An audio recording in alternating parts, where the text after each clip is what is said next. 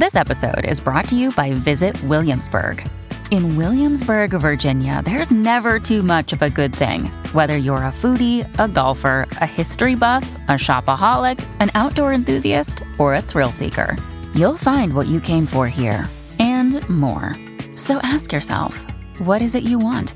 Discover Williamsburg and plan your trip at visitwilliamsburg.com.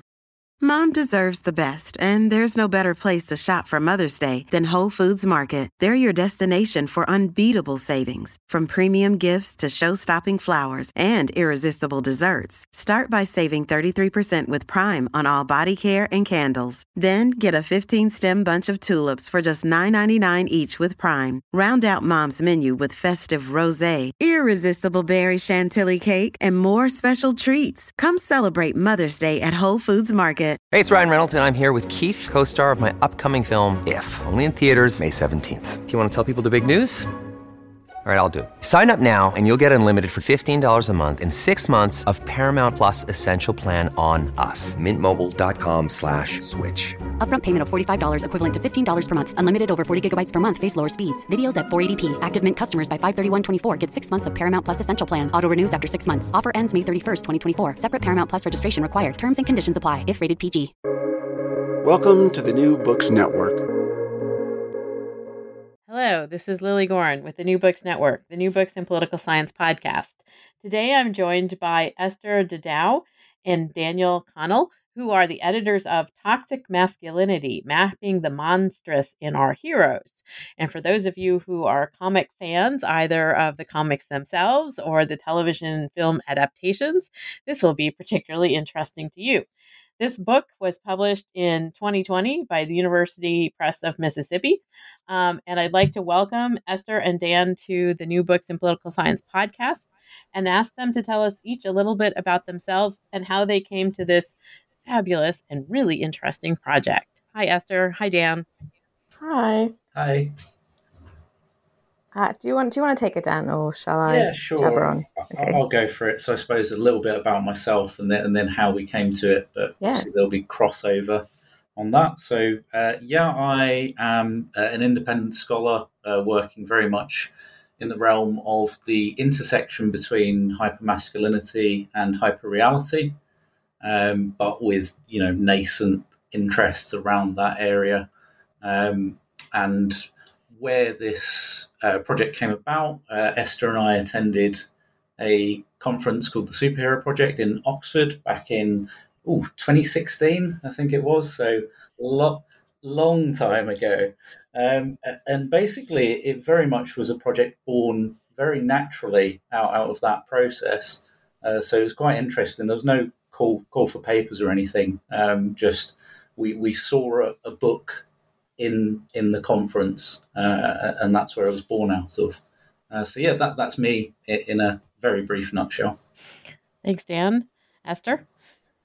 Yeah. Um, so I was doing my PhD at the time of the conference, and the superhero was kind of one of the big first international ones that I'd done. Because the, the superhero conference still runs on a yearly basis, although um, I think it's mostly run out of an institution in Germany right now, if that's correct, Dan. Yeah, it is correct. Yeah. Yeah, yeah, because um, and so I was a PhD student at the time, and I remember um, listening to uh, Dan's paper, um, which became the foundation for his chapter in the book, which is called "The Simulacrum of Hypermasculinity in Comic Book Cinema." And I remember being really impressed because there was some overlap into what I was looking into concerning like the physicality of the superhero um, and stuff that I talk about in the book, my book as well. Um, so I remember having a chat with Dan, and we we kind of really hit it off. Uh, really quickly had like a yeah, we we think this this this toxic masculinity, all this stuff. And then as the day went on, and we were listening to other chapters, Dan said to me, "Do you know? I think if you if we look at this panel and that panel, and then look at some of the papers there, I think there's like a really good book here that would be a very like organic thing." Um, and I was like, yeah, I think you're right. I think that looks really good. And so Dan suggested, like, how about we put something together and approach a few people? And that's kind of how it became a, a thing. Um, so, and it was obviously very exciting for me because I was still a PhD student, hadn't published yet. So I was like, oh, I'm going to do an edited volume. That's so exciting. Um, and yeah, that's kind of how after after years then of you know approaching people and doing the proposal and contacting the publisher. And then so yeah from 2016 to finally having it published in 2020 so it took it took a while but uh, we got there. It was great. Yeah, yeah. we did. We did indeed. And it's a really interesting book. It really does take up the sort of constellation of thinking about masculinity and not essentially the contrast to femininity or um, you know sort of other other groups in contrast to masculinity. It really does focus on this question of masculinity. And that's where i wanted to start sort of start off because you talk about toxic masculinity hyper masculinity hegemonic masculinity all as forms that we see in comics um, and the comic superhero. Um, and that also female superheroes are kind of in contrast or in dis- in in sort of contra- construction with that.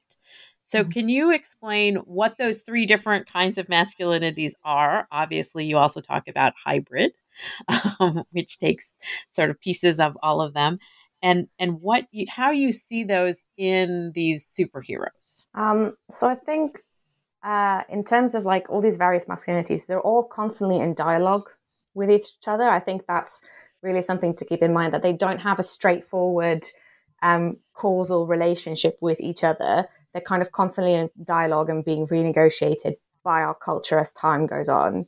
Um, but hypermasculinity was a term that first originated in sociology and was used to identify um, four specific types of behavior that um, essentially pushed men into very unhealthy behavior. So it was it was to describe a phenomenon where men increasingly took part in risk taking behavior, especially when they were in a group together in a way that women don't. Um, and it is all, all about proving the manliness. Um, so it's stuff like, you know, um, risky sexual behavior, um, but also stuff like not taking necessary safety precautions when doing something dangerous because that's considered to be sissy like, or, you know, yeah, don't be a sissy. Um, you don't need a harness for that. And so it's this this whole uh, like it's kind of like the jokey phenomenon online where it's like this is why women live longer. That's literally it. That's literally the hyper masculinity thing where it's like, yeah, men push each other into risk taking behavior as a way to prove masculinity. And there's other elements um, that are part of that as well. So, like um, aggression and uh, violence towards women, especially. Um, so, that's kind of hyper masculinity, this kind of exaggeration of very masculine traits. And it can become very toxic masculinity then as well, um, which is then kind of looking specifically at how masculinity is based on a rejection of femininity or any kind of femininity. And these end up resulting behaviors that are very toxic to men and their lives. Um, so, like, for instance, mental health crisis, mental health crisis is very high amongst men. Um, the suicide numbers are very high amongst men. And again, these are things we don't talk about because that's not um, considered appropriate. It's not it's not manly to talk about your feelings, things like that. Um, so toxic masculinity as a complete avoidant of femininity and then hypermasculinity as a hyper performance of masculinity. And those kind of form hegemonic masculinity together. Um, I don't know if you want to kind of elaborate on that, Dan, because I've been talking quite a bit now. no, I think I think you've evaluated it very well. I think probably if you were to draw a Venn diagram, there would be massive overlap on those three areas.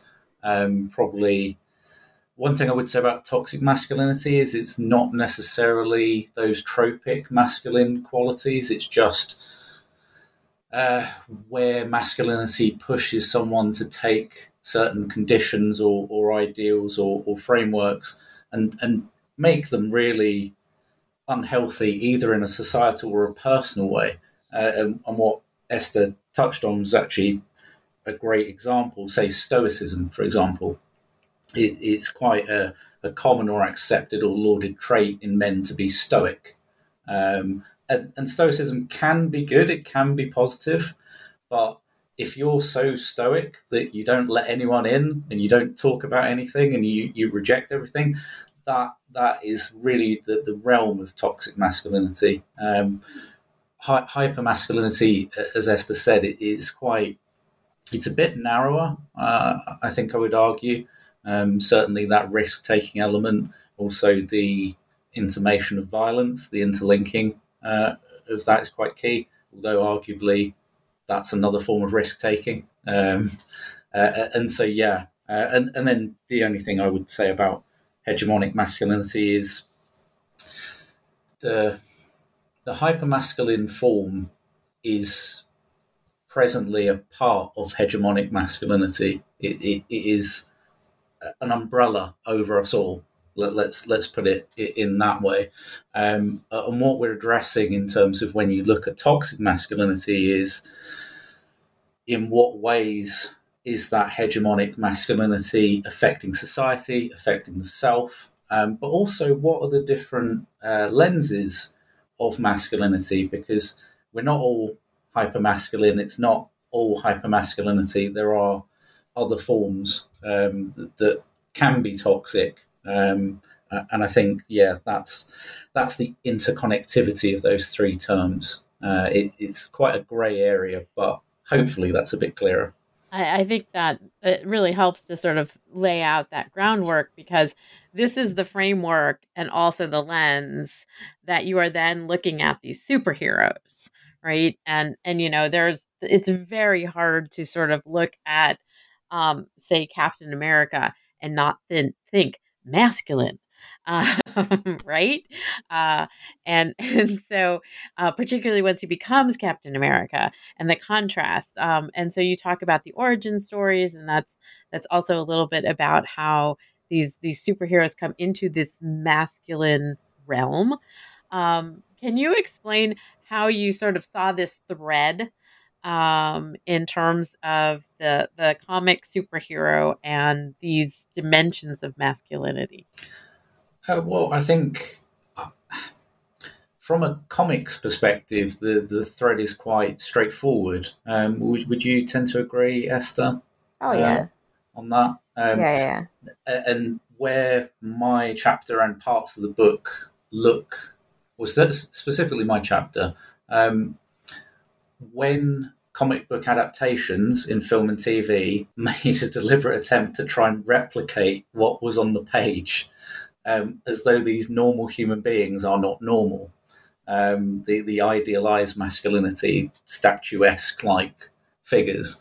Um, I, I, think there's quite a clear connection there, um, and I think, I mean, to be honest with you, it goes back to Joseph Campbell, doesn't it, as well, and and the narratives of the hero.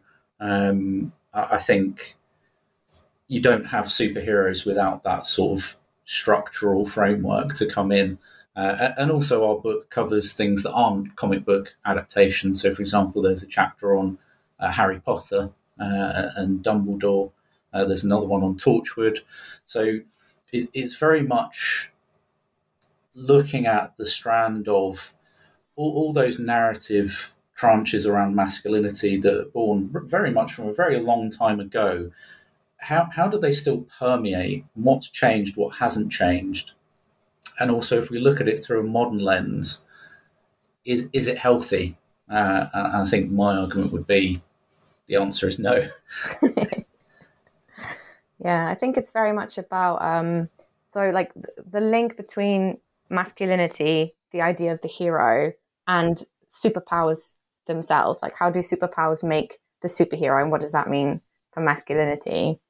and how that has translated across various mediums. So, yeah, comic books um, and film and TV, um, and especially like how comic books and comic book adaptations have kind of taken us back to the 80s, kind of taken us back to the, the bodybuilder action hero who is ridiculously muscled. And we're kind of back in that hyper muscled um, sort of televised space um, because you can't you, can't see a hero nowadays without them being ridiculously fit.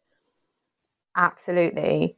Um, and it, it doesn't even matter um, whether or not their powers are meant to be cerebral or telekinetic or, you know, whatever. There has to be a shot where the hero takes his shirt off and someone, whether it's the audience or another character, gazes upon him admiringly through the camera, lavishly, longingly, tracing all their muscles. And it's just, I think that for me was like a really interesting phenomenon, um, especially again through Dan's paper and um, the idea of the simulacra, how it takes us further and further away from the real, what is real. Um, it's just that was that was really interesting, and I think it kind of in the book we've tried to kind of trace that and how that is made um, possible in films and TV, and then what that does to female characters, for instance, and then also what that does for the audience, um, just to see these things everywhere all the time. Um, and so I think that's also kind of part of that link there of like, what does it mean to be a man, the physicality of it on screen in the story, and what does it mean when that's not there as well? a, great example of that. Um, and for me, where it sort of started to jump the shark, so to speak, uh, Doctor Strange, Benedict Cumberbatch, it, you know, has his shirt off and is ripped. He's a surgeon, surgeon, magician, wizard. you, know, um, what's what's the narrative there? What's happening? Um, why? It is a very big question, but there we yeah. are. And and Tony Stark, you know, the playboy, yeah the philanthropist, the scientist, he's just in a lab. He's not he's not lifting weights as part of his superhero, you know, regiment. He's he's just fit, like just naturally because of his masculinity. He's just fit. That's that, that's what a real masculinity does for you. It makes you buff.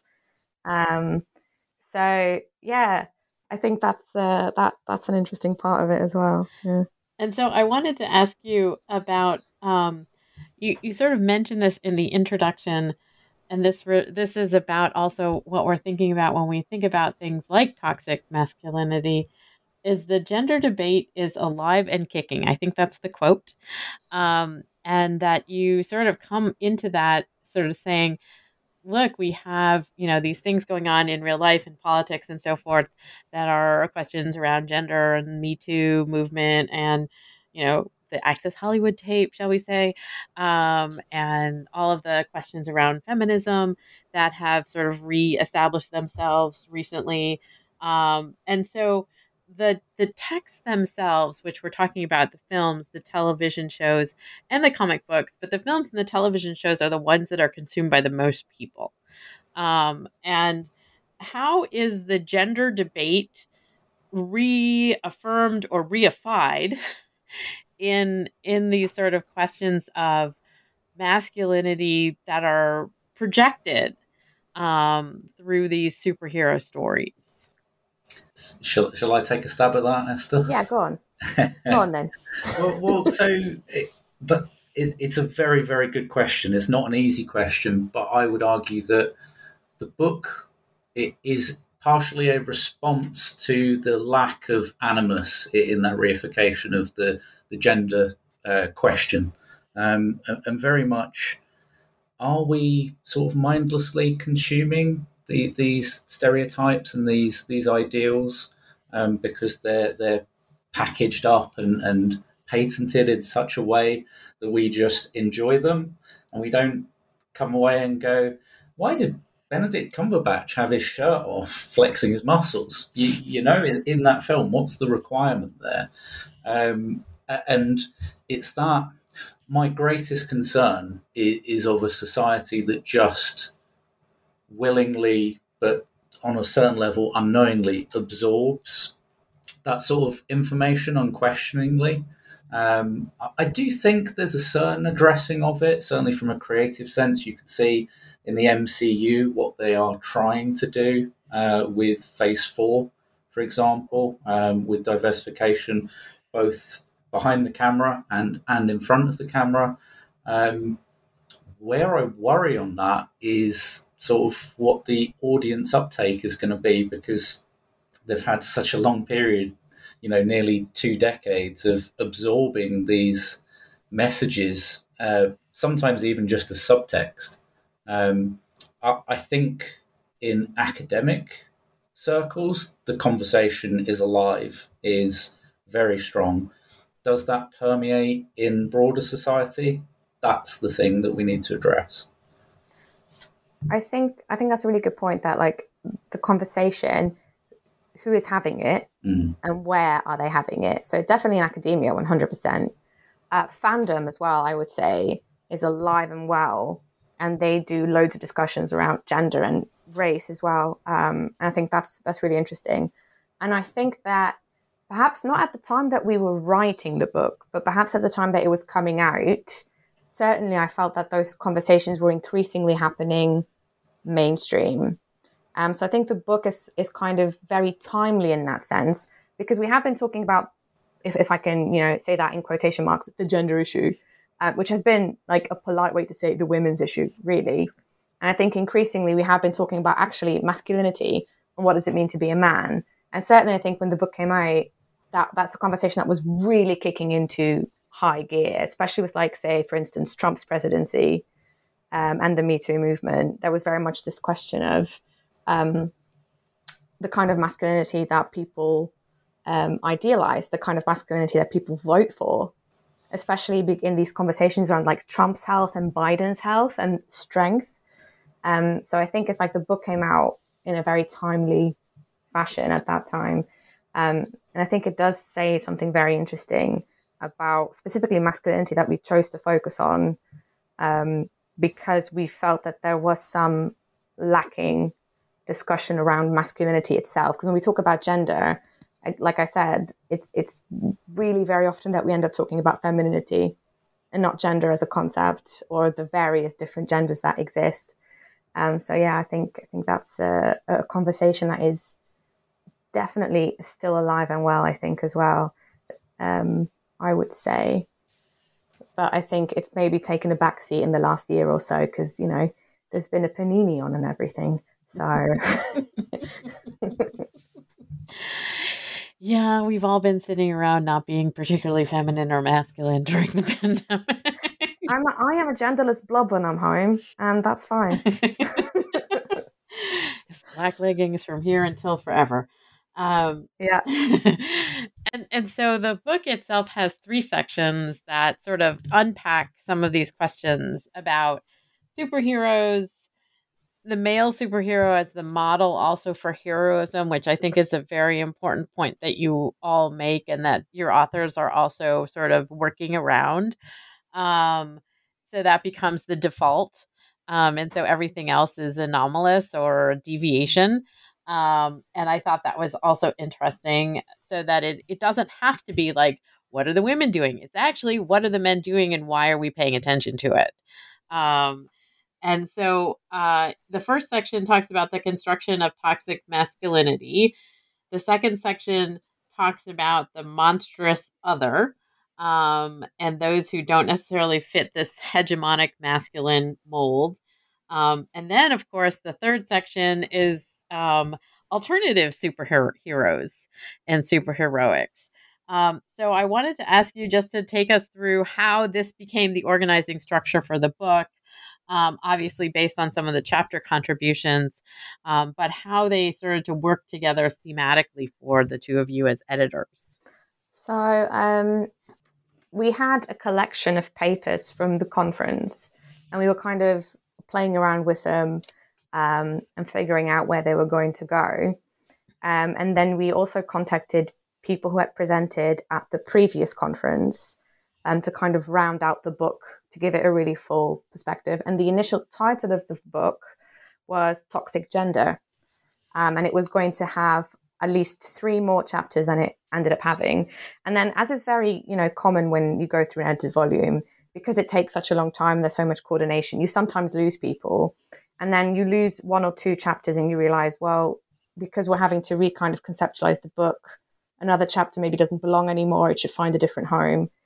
Um, so we had some dropouts as well, um, and I think it, ironically enough, really gave us the opportunity to focus the book so much more strongly because we moved from toxic gender to toxic masculinity and it kind of gave us a, a, a much more clear lens um, to look through.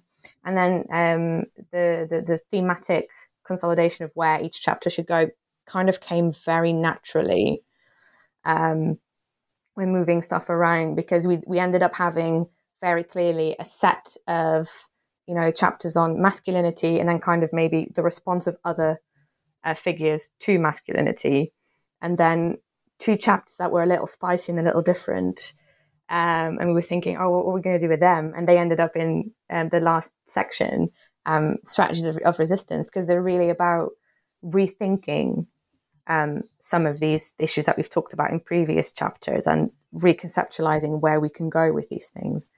Um, so yeah, I think that's that's kind of how it went. It, w- it was quite natural, I think, Dan. Yeah, I, I think you know, Esther worked incredibly hard um, as an editor. I think I, I, was there very much for emotional support and, and creativity, um, and that was it really. But I, th- I think in terms of the structure, it, it, was it just fell into place. And actually, if you look at the book, it is remarkable really because it's what's the problem, what are some of the impacts, what are the potential better futures or glimmers of hope shall shall we say, uh, in, in, terms of what comes next and what potentially could we do as well.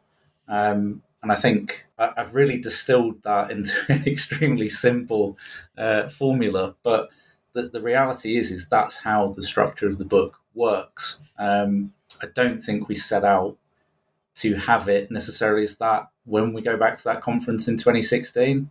Um, it it very much just grew into that structure so yeah. Yeah, over time, because it was like a period of two years where we weren't quite sure how how because the project was taking shape very slowly, um, and we weren't quite sure which publisher it was going to go to, what format it was going to have. Because I think we initially had like a part one and a part two structure as well, because there were various ones that we played around with. But then yeah, we lost a few people, and then as in the reshuffling, this this structure kind of very naturally just sort of presented itself almost. Um, well, after some panicked messages, Facebook messages to Dan, I was like, "Oh no, we've lost this author. What are we to do?" Uh, sort of thing. But um, yeah, it, it did kind of very naturally present itself that way. Can you talk about the first section? We'll start with the first section. The particular heroes that are discussed in the construction of toxic masculinity, um, and and how the authors essentially um, interrogate this concept that we see so often in the superhero texts. I mean, Dan, you have the first chapter of that section, and do you want to? I'm throwing you under the bus here. I'm sorry. so, shall I cover my section? Yeah, um, I think, to be fair, um, if you look at the first section, um, when you look at the construction of hypermasculinity, certainly for me, it was so the the tether of my chapter is Wolverine. Um, it's not a surprising tether. It's not a surprising framework because all you need to do is look at Hugh Jackman's physical transformation from 1999 to, I mean, he's probably still completely jacked now, um, but very much in my chapter bookmarked by Logan um, until we see him again. Maybe I don't know. Do you think they'll recast him? Uh, it's difficult to say. But I think I think for me, you have you have some big characters uh, in the comic book world, not just Wolverine, but Batman uh, and Superman. You see where they've gone as representations, certainly on screen, uh, and they really do embody that hypermasculine trait of being, you know, just so hard bodied and so massive and so in your face in terms of this. You know, when you see Batman growling at, at Superman in the rain, um, what message does does that give? So I think that the first part is very much fundamentally unpacking the narrative that's been thrown at, at audiences over and over and over again. It's not just the films; it's in the TV shows as well. So um, part of the first uh, section refers to, uh, I believe it's Arrow, uh, the, the, the, TV show, Um, and is it Steve Amell who, who plays the character? Um, he he very much documents all of his injuries and his workouts on Twitter, and it's all you know. I, I mean, it's clearly gold dust for the fan base, but is very much servicing uh, an idea that he is his character, and his character is super super masculine, hyper masculine, um, and that's a very interesting uh, element. But yeah, I, I, think you've got these almost tentpole the the big characters in, in the main. Um, the main universe is really because I, I, suppose you'd have X Men separate from the MCU at present. Um, they're all pretty hyper masculine, um, and so for us, it was like addressing who the most in your face superheroes were uh, and what they tell us uh, about masculinity. So yeah, for me that that first chapter is very much drawing a line under the problem.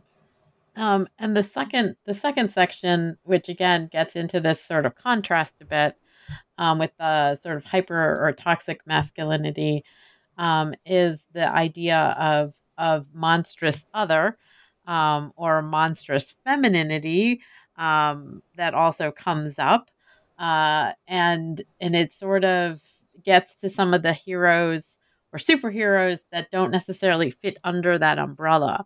Um, can you talk a little bit about these quote deviations? Yeah, so I think it's kind of um, like so. Uh, Dan mentioned how Steve Amell like plays up his character, he his character is his, and that's gold dusting for the fans. And that is that really is like such an interesting point. And we talk about it a little throughout that first chapter, how the performance of masculinity is not only a requirement of the superhero, but it's also like fan service almost. Um, so like the, the more masculine, the more badass the superhero is, the more pleased the fans will be. I look at Batman, he's so cool. I wish I could beat up poor people in my spare time and not go to jail, um, that kind of thing, right? And so, if masculinity is the fan service, what then do non traditional masculine characters or what do non male characters have to do to provide the fan service? And what does that mean for them as characters? Um, and that's kind of where where um, the second part kind of really engages. Um, with it. So you have my chapter, The Monstrous and Batwoman, um, where I talk about the monstrous femininity that our main female lead takes on. And she very much performs that monstrosity almost consciously um, as a way to combat her, her villains. Um, and again, what that means for what is possible for that character, because the performance of a hypermasculinity is almost a limitation that is imposed by the character herself. Um, so it, it's that whole kind of question of if if hypermasculinity is necessary to the performance, where can these other characters go? What what is left for them? Um, and so I think you have Batwoman who kind of tries to both play and combat that hypermasculinity, both perform it and, and, and fight it at the same time. And then you have um, Drew Murphy's chapter on the X Men and queer identities, and Craig Haslop's character on on Torchwood, and it's kind of the almost the rejection of hyperfemi- hypermasculinity, the rejection of hypermasculinity. What does that mean then for male characters? Where can they go? And the exploration of what that means for storylines. So I think you kind of have in that first section, as as Dan said, the setting up of the problem, and then kind of in the second section, how that problem cascades down in a way to other characters um, and what that means. And and the third section is about alternative superheroes. And again, these are not necessarily the the superheroes you thought that they were. Um, and and so it's an interesting conclusionary section because it does take on this this sort of issue of like what is the model for heroism that has been so steeped in masculinity? Um, and how do we potentially conceptualize it differently? Um, yeah. Can you talk a little bit about those particular heroes that maybe take us in different directions? Uh, yeah, so I think um, uh, yeah, it, it, it kind of really is about envisioning alternatives and thinking about a different way to play with gender. Um, specifically, Richard's uh, Richard Reynolds' chapter kind of really talks about that and how, f- from his analysis, Emma Frost really plays with her own gender, mm-hmm. with the gender expectations that the people have around her, and kind of the weaponization of that, how she weaponizes other people's expectations of her based on who she is as a woman, based on the specific feminine wear, the clothes that she wears, on the very specific feminine appearance that she presents, and then kind of plays with those assumptions um, and weaponizes them for her own gain, and through that establishes a very assertive, uh, assertive personality, very much in control of her own destiny, um, in a way that's not very common, um, and so it kind of really um, it pushes towards this idea of if we can if we can have characters, if we can have comic books or super or, or TV series or whatever that consciously play with gender, what can that do for us as the audience watching that? How can we become conscious of this gender performance? What can we take away from this? instead of you know like like dan has said before like the, the worry of the mindless consumption if we have very self-conscious media very gender performance conscious media what can that do for us yeah, and I, I, think for me, I was extremely pleased with those two chapters because if you look at the source material, you could look at them through a prism of masculinity that views it in a completely different way. Um, and I think that's interesting because it's a hopeful interpretation of, of, of the source information, that empowerment message with um, Emma Frost, and then looking at the boundaries of toxic masculinity in the Harry Potter series, um, and, and, then addressing what what you could view as little kernels of hope within that. Because I think that that to me becomes a very interesting narrative. We aren't going to overnight. Oh look, toxic masculinity's gone, hegemonic masculinity's gone. It, it's all disappeared. Um, we we will have to come to terms with it and deal with it. And I think those two chapters really do show us actually there are already parts there. You can look, um, but we need to do more and we need to see more. I wanted to ask you, and this is what I often ask of authors who have um, edited volumes, um, where you know you all talked about the fact that you heard the papers in one form or another at the conference in um, in Oxford. Um, so you sort of had some sense of what your authors were going to write about. But I often like to ask editors what was most surprising in terms of the research that you received as you were getting the drafts of the chapters in and starting to assemble the book. Um, so, Dan, if you would like to start by telling telling the audience and, and us what was most surprising and what you what you sort of were intrigued by when you read some of the chapters as they were coming in. Yeah, sure. Um, I, I, think for me, the, the one the one chapter that, that took me back in, in that sense was uh, Karen Sugrew's chapter on Dumbledore.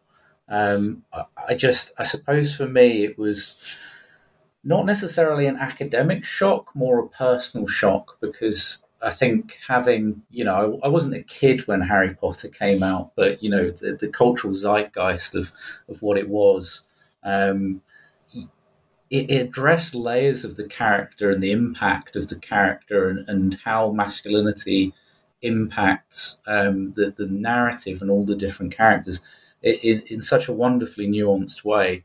Um, it really did surprise me because I think going back to what we were saying about sort of absorption, I think I myself was was guilty of sort of absorbing that narrative and that story without maybe thinking uh, uh, about sort of some of the narrative strands and the healthiness and toxic masculinity of of what was going on in those circumstances. Some some areas are very obvious, aren't they? But but others were far more nuanced. So I think for me, Karen's chapter, it, it was fascinating for me to interrogate my own uh, absorption uh, of, of, those ideals uh, and, and, ideologies.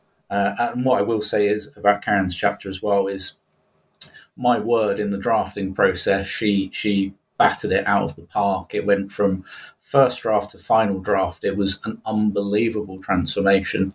Um, and yeah, it's, it's, it's wonderful writing, and yeah, absolutely. I think pick up the book, of course, but also scholars of, of Harry Potter. You definitely need to check that out. And Esther. Um, so for me, actually, one of the um, I, not surprising in terms of content matter because, like, obviously, I'd, I'd read the paper, um, but in, in terms of like what did it for me in my research, one of the most impactful certainly um, was actually Dan's chapter, "The Simulacrum of Hypermasculinity in Comic Book Cinema."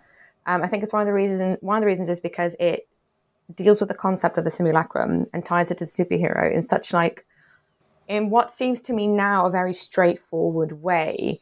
But again i was doing my i was doing my phd at the time. I was in process of doing it. And i kind of dismissed simulacrum and that kind of theory as very like oh that's highfalutin stuff. I don't do that. I do what i do what's in the text. I get messy in the text. That's what i do, do you know? Very that kind of insufferable oh that's not for me um, and Dan kind of really like it was like a light going off inside my skull, like, oh my God, yes, of course, actually.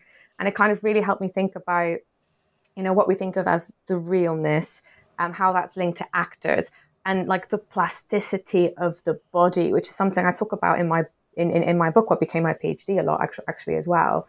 Um, and then like how that takes us away from what is real, what is fake, what is the very thin line between those two things and um, what's on the paper of the comic book, what's on the screen, and kind of really made me think about those relationships in a completely new way. So for me, that was like very impactful to have had that um, chapter.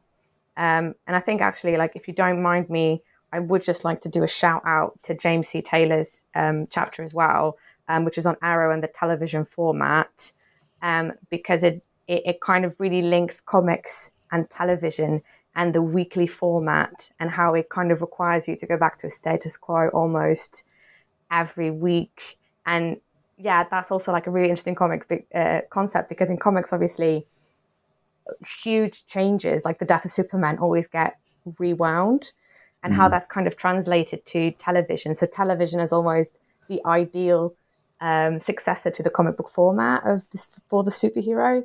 So yeah, those two chapters for sure were kind of like, oh my god, yeah, to me.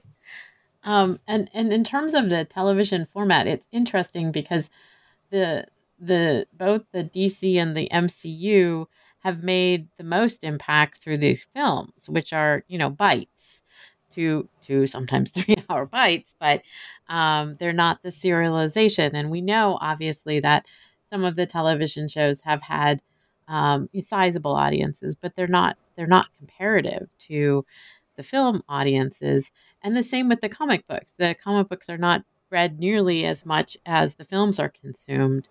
Um, and can you talk a little bit about the, these different formats and and what the audience is thinking about in that regard? So I think like a very key thing to understand is that television has historically been aimed at women. It's considered a female format, the housewife who watches telly while she's doing housework. That that's like the, the foundation of the serialized television net network.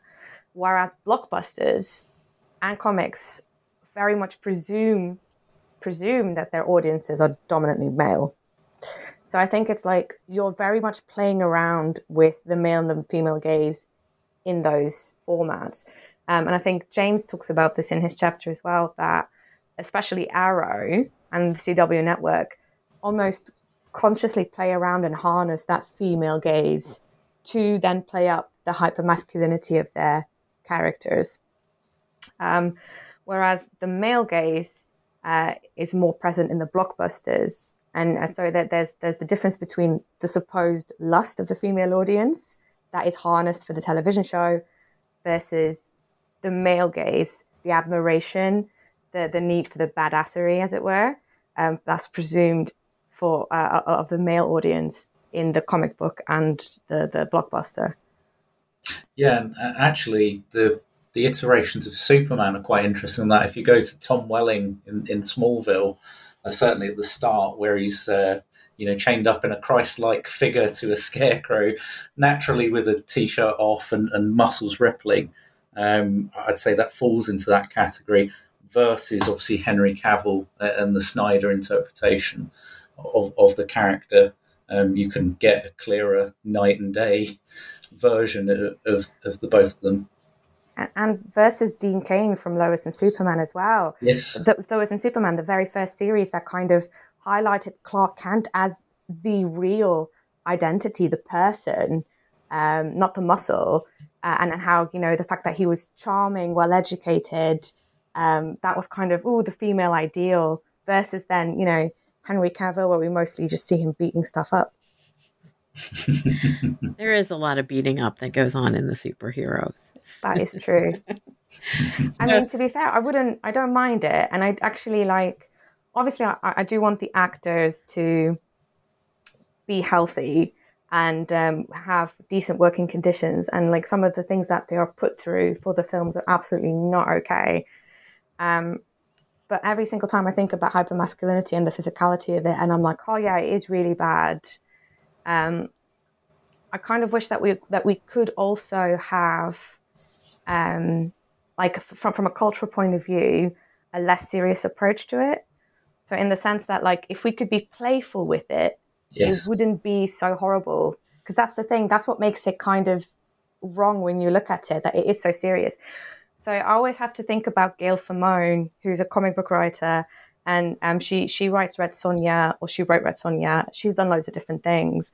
Um, but someone asked her about it because most a lot of characters in her books are always really really buff including some of the women and she straight out said because i like the beefcake like i don't there's nothing deeper to it i like the beefcake and i'm like yes if we could be playful with it like that just this kind of yeah it just it has to be fun and interesting and visually appealing to look at but that doesn't and, and that can be beefcake but it can also be other fun and interesting things. So she's got a character in one of the books called, um, in The Secret Six, the character called Ragdoll.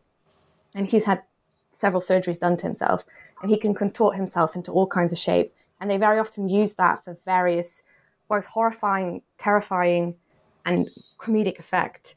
And it's like kind of, if we could be playful about the visual necessity of superheroes, then maybe we wouldn't be kind of get mired into this hypermasculinity. No, exactly, and I think I think that's a really interesting and important point. Part of what makes the hypermasculinity toxic is it is indelibly out of reach from almost every man on the planet. and yet it's not so far away that, that you can't, you know, crucify yourself for having to watch it and go, I should look like that. I should go to the gym more. I should, do you know what I mean? Uh, you, you end up in a scenario where it's, even if you got to 90%, they're showing you 110%.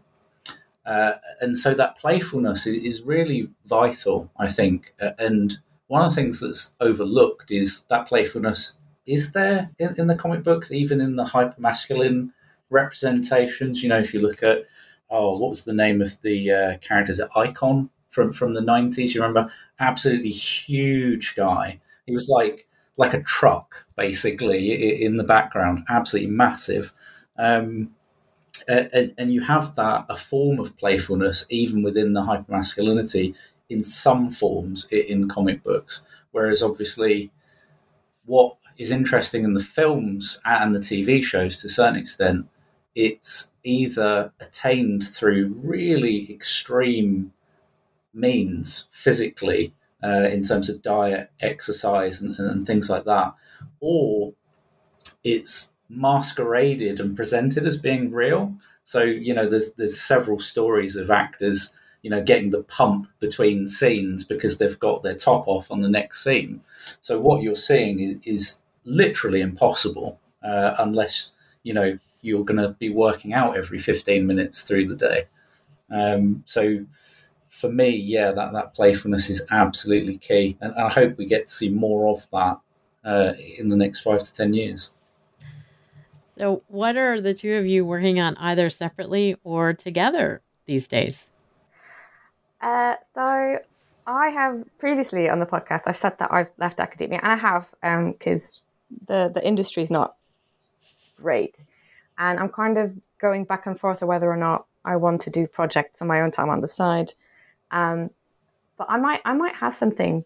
I might have something maybe with Dan actually. If if I, I, I might message you in the coming few days and be like, that, that sounds like Dan, I, I might have something for you to look at. Good, good. Yeah, that, that sounds very good. Um, it, interesting to, to pick up on Esther's point about academia. I'm I'm a bit further along the non-academia academic journey, uh, of which there are many people, you know, across the world, um, but especially in the UK, um, it, it's hard graft. I think doing a PhD, uh, and there's, there's a lot. There's a very thin wedge, let's put it that way, to, to be able to get into academia and then stay there. Um, but certainly for me, you know, when we did the conference in 2016, uh, I had already done the PhD. I finished mine in 2011. I was already out of academia. So that conference for me was almost like a triumphant return because uh, I'd applied for a job at, I think it was the University of Leicester. And I can't remember the name of the academic. It was lovely. Good job you got out. Good job you didn't take that. no, I'm serious. Like you dodged a bullet. well, yeah, I've seen what's happening on Twitter at the moment, but it was quite interesting because she she turned around and said, because I said, uh, I'd like to apply, but I don't really have enough experience on my CV. Uh, and enough research, and also I'm working at the moment, so it's really hard to fit in the research. And she just responded saying, "Tough. It's that, that some of the best academics I know have actually gone out of academia uh, and taken the long game of literally just doing what they want to do and, and applying themselves. So I won't lie, it took me a year or two to swallow that bitter pill. Um, but then in 2016, I was like, yeah, okay, I, I, can get back on this horse and, and do it in my own terms. And lo and behold, I met Esther, and, and that's where the, the book came from. Um, so, well, that was a meandering tale, wasn't it? uh, like a, a real riposte to academia as it stands. But the point I was trying to make was was that hopefully Esther's going on that journey now, where it's actually engaging with academia uh, on on your own terms, doing what you want to do, and not sweating that career journey. Um, for me personally, uh, at the moment, I am working on a chapter on hypermasculinity in the boys. I don't know if you've seen the, the TV show. Um, so, yeah, that's going to be a very interesting one. Um, I mean, so, yeah, the second I saw that, I was like, oh, Dan could have loads to say about this one. I was looking at it like, yeah. T- turning it into one paper and one chapter, I think, will be the challenge. I did seriously consider writing a whole book on it, but um, yeah, I don't have that's, enough hours in the day. that's always the rub, isn't it? Where do I cut? what what do I need? How do I really knuckle it down to its bare components? Yeah, that's and that's the interesting thing about masculinity at the moment is, you know, that there's so much source material to assess and analyze and look at the impact of what's happening as well. It's it's yeah. Yeah, it's it, the the discussions or the the texts are everywhere Absolutely. Yeah, everywhere. exactly. And then, you know, adaptations of the texts as well and where they differ, for example, is a fascinating avenue to look at. Yeah. yeah. Well, if you too have another book coming out, please let me know. I'd love to talk to you both again. Um, I've been joined by editors of Toxic Masculinity, Mapping the Monstrous in Our Heroes, um, Esther De Dauw and Daniel Connell. Um, this was published in 2020 by the University Press of Mississippi, and I assume one can purchase it at the University of Mississippi website. Um, yes, I think it's also available via the Waterstones website, okay. uh, which is a book distributor in the UK. That that is an, another place to find books, particularly in the UK. Um, and I would like to thank Esther and Dan for joining me today. thank you for having us. Thank you very much. My pleasure.